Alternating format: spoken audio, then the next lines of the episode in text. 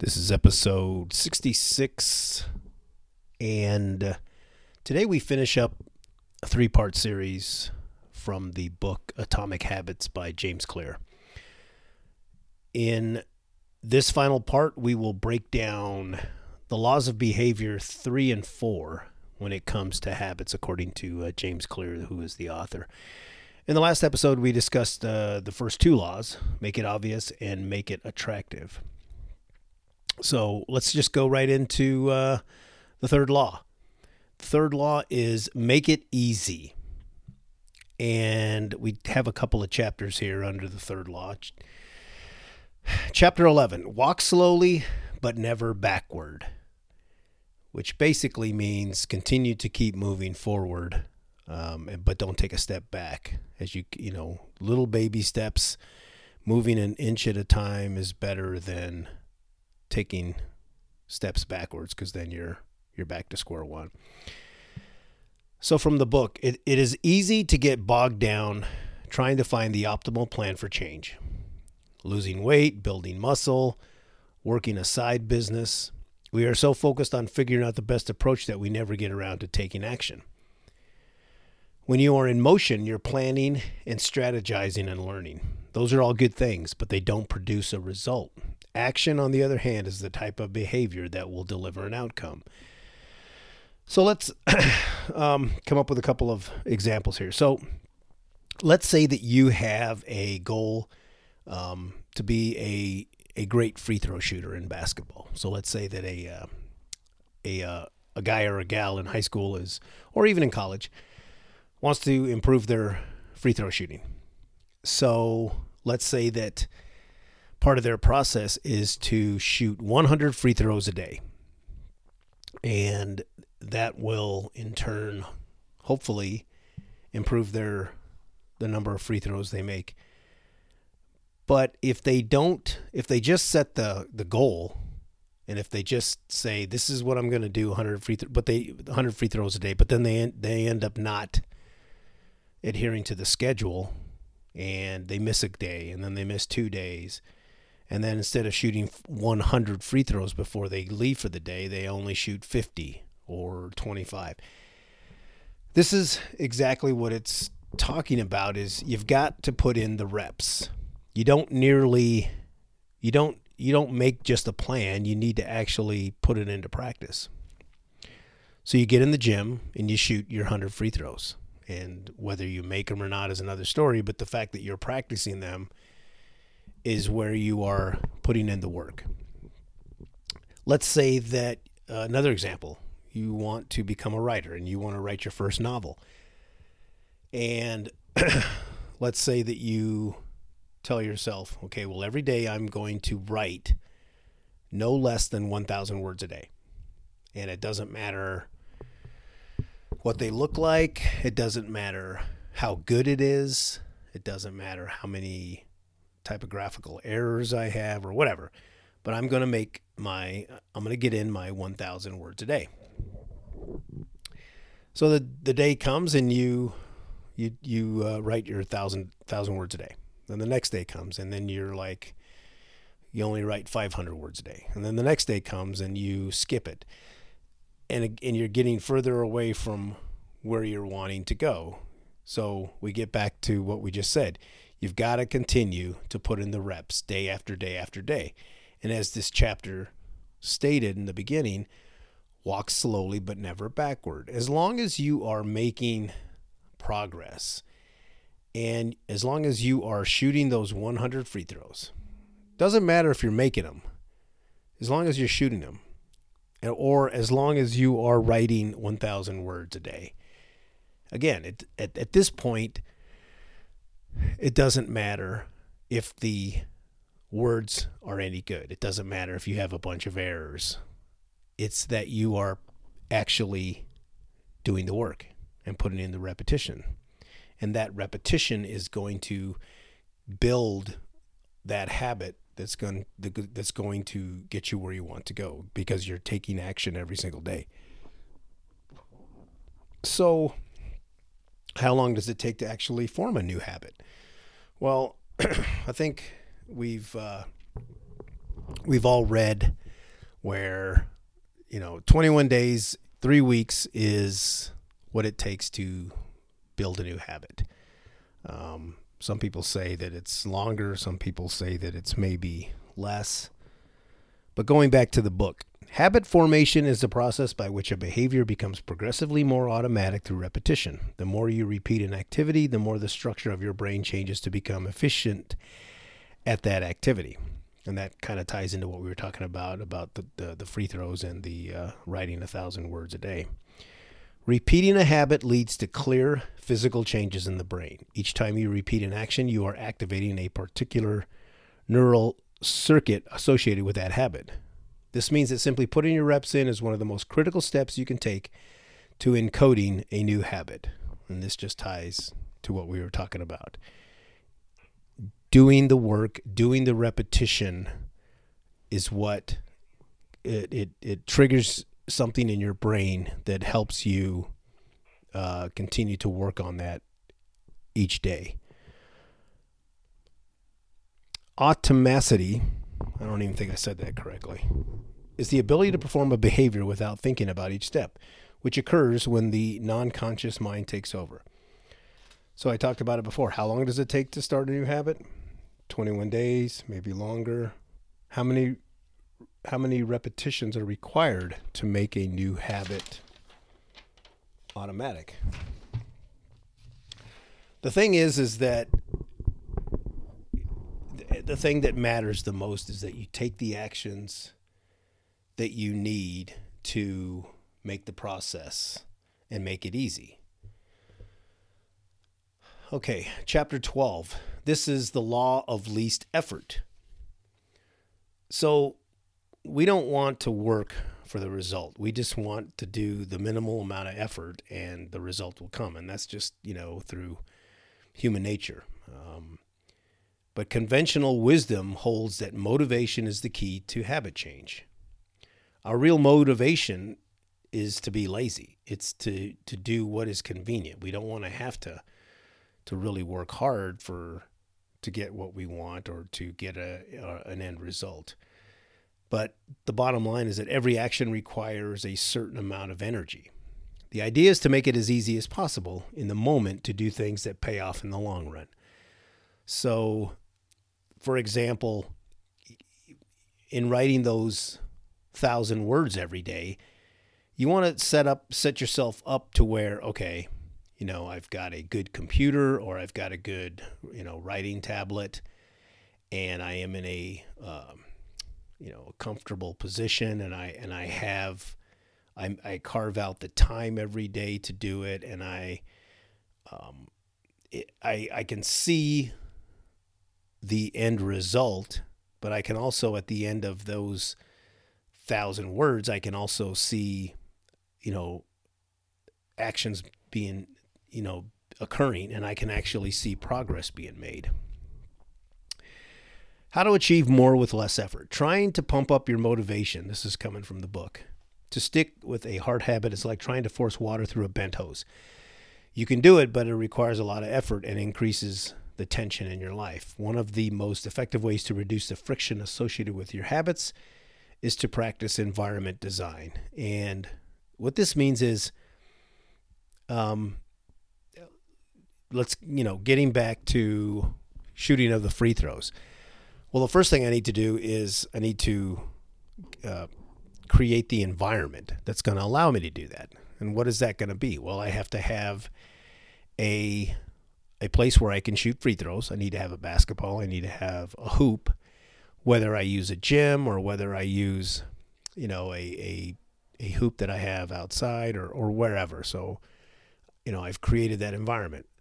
Um, and I need to obviously pack my you know my gym clothes or whatever or or workout clothes uh, if I'm going to do this before or after work or whatever or before or after school. And then um, like I said carve out the time. If it's going to take me an hour to shoot 100 free throws then I need to make sure that I give myself that hour. Another way to look at this is with the 1000 words of writing. So, to create the environment, I need to find a room where you know in my house or or wherever, um, where I am going to where I will be writing, and it needs to be, um, you know, quiet or whatever it you know whatever kind of environment I want. If I'm using a computer, I need to have a computer readily available. If I need to, I need to have good lighting, um, and I just need to I need to create the environment where I can, you know, make this happen. Um, so that's what we're, we're, talking about when we're talking about environment. Habit habits, excuse me, going back to the book. Habits are easier to build when they fit into the flow of your life. Too often we try to start habits in high friction environment. The central idea is to create an environment where doing the right thing is as easy as possible. So, let's say you're trying to write your 1000 words, but you're doing it at the dinner table or you're doing it in the living room where, you know, your family is watching a, you know, they're watching a, a movie, they're watching TV or you know, there's lots of distractions that are occurring. So p- put yourself in an environment that is going to allow you to start that process. Chapter 13 of the book says stop procrastinating.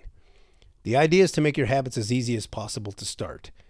A new habit should not feel like a challenge. Master the habit of showing up. Make it easy to start, and the rest will follow.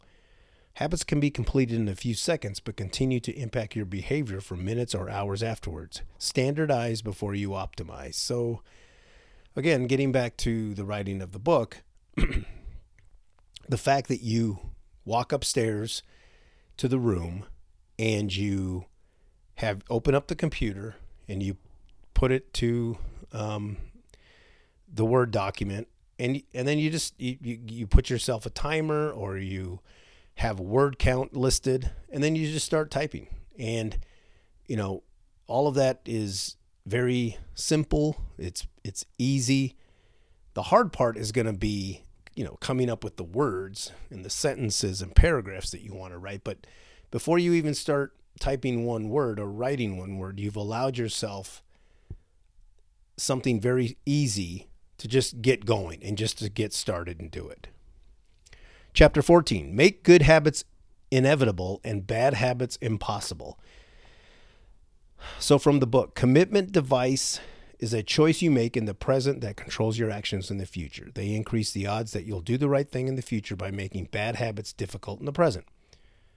The best way to break a bad habit is to make it impractical to do so. Increase the friction until you don't even have the option to act. So, let, us you know we'll we'll go to the the, the shooting of free throws. Um, if the the fact that if you don't work on your free throws and you don't go to the gym or go wherever you're going to shoot them every day and shoot your your 100 free throws, well, for one, you're never going to get better, and you you will see that immediately. And two, in in the games that you play, you'll feel very um, you won't feel as confident when you go when you when you get fouled and you go to the free throw line because you you're not sure if you're going to make the, the free throw. Whereas if you had put in the work and put in your rep, your repetitions, you still may miss the free throw. You're just not going to miss as many. And two, you're going to feel confident. You're going to feel confident whether you make the shot or not because you have put in the reps. And so, um, this is where the the ladder of um, of not sticking with a habit um, is going to is going to pay dividends for you because you're not going to want to face the consequences down the road. The fourth law and the final law of this book is make it satisfying. So Chapter 15 The Cardinal Rule of Behavioral Change. We are more likely to repeat a behavior when the experience is satisfying and vice versa. What is rewarded is repeated, what is punished is avoided. So, you know, a, a you know, a way to, um, to, to put it in perspective is you, let's say you're, um, you're trying to get in shape and you are um, you're you, are you are working out and you are um, you're running or whatever your whatever whatever your workout program is, you and it's not going to happen right away as far as, you know, seeing it on the scale or seeing your body transform, but you will see it and you'll feel it. So let's say you go for a 30 minute jog and your your end goal is to improve your fitness and to lose weight. Well, you're not going to see it on the scale and you're not going to see it in your body after that very very first run. But what you will see and feel is is you, you, are gonna you're gonna notice how you feel. You feel better. You, you there's uh, your dopamine has kicked in, which gives you a a good feeling like, yeah, that was really good that I got out there and ran because I feel so much better. I feel I, I can feel, you know, my um, I, I feel what that physical activity did to my body, and so the more you repeat that, you'll be rewarded with that, um, as opposed to like for me, if I don't get in some sort of workout at least five or six days a week, I mean, I feel, I just don't feel good. I don't feel like I've, you know, benefited myself. So, um, so when I work out, the, uh, the reward for me is feeling good. The punishment for me is if I haven't worked out and I, and I missed a day. Most people will spend all day chasing big hits of satisfaction. However, if you are willing to wait for the rewards, the payoff will be bigger. The last mile is always the least the least crowded, and that's coming from the book. Chapter 16: Sticking with good habits every day. Come up with some sort of a habit tracker that um, that will help you. And, and having a habit tracker creates three benefits. Benefit number one Habit tracking is obvious. The mere act of tracking a behavior can spark the urge to change it. Benefit two habit tracking is attractive. Benefit three habit tracking is satisfying. One of the most satisfying feelings is the feeling of making progress, and that's coming from the book. Something as simple as checking the, uh, you know, marking off a date on the calendar. So, you know, I'm going to write my 1,000 words every day, and I ha- and I am checking it I'm and my big, you know, my simple habit tracker is a calendar. So I'm supposed to start today. I I get in my 1000 words and I cross it off with an X. Just something as simple as crossing that date off with an X is super satisfying for many of us. And when you don't get it done, and you see that there's a gap there in your dates, then that's what says, okay, well, I'm not gonna, I'm not gonna keep that going. I'm gonna get back on track with crossing off my crossing off the dates. So anyway, come come up with whatever your habit tracker is. It could be simple as something. It could be an elaborate thing, or it could be something as simple as just check, you know, check mark on a date. Chapter 17 says accountability partner. So find somebody that's going to hold you accountable. Excuse me. So for me, if I if my goal is to become a writer and I'm working at writing 1,000 words a day, then I need to have somebody that's accountable. You know, whether it's my wife or uh, another family member or a friend, someone that can say, "Hey, have you written your thousand words today?" And if you haven't, then you you know you need to get over there and start banging on that computer. Um, and just the fact of having somebody, you know, it's the same with, you know, having a gym partner or a walking partner. Um, somebody that's going to say, hey, you know, we said that we were going to do this and, uh, you know, we're here to hold each other accountable. Create a habit contract, verbal or written agreement in which you state your commitment to a particular habit and the punishment that will occur if you don't follow through. Knowing that someone else is watching you or with you can be a very powerful motivator. A few other points here as we close this out. Build habits that work for your personality. So if your goal is to lose weight and get in shape, um, and if you hate running, well, then building a habit to go on a run every day or every other day is not is not going to work for your personality. If walking is more of your thing, then that's what you should build your habit towards choose a habit that best suits you, not the one that's the most popular. Um, let's say, for example, what's what's a good one that, that there? Um, well, just like we talked about with walking and running, you know, there's you know plenty of people that you know love to run and but if that's not your thing, then you need to stick to something else that's going to be more along your lines and something that you're going to enjoy doing every day. Pick a habit that is easy to follow through on. Picking habits that aren't too hard and aren't too easy, but just right in the middle. Wrapping this up, sticking with habits will be mundane, routine, and boring, but it is the person continues to get the reps and put in the work that will succeed.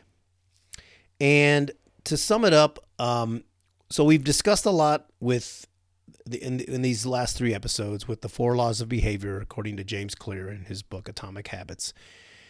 Um, but let's just sum it up with uh, the last chapter of the book, which is uh, the conclusion, and it's entitled "The Secret to Results That Last."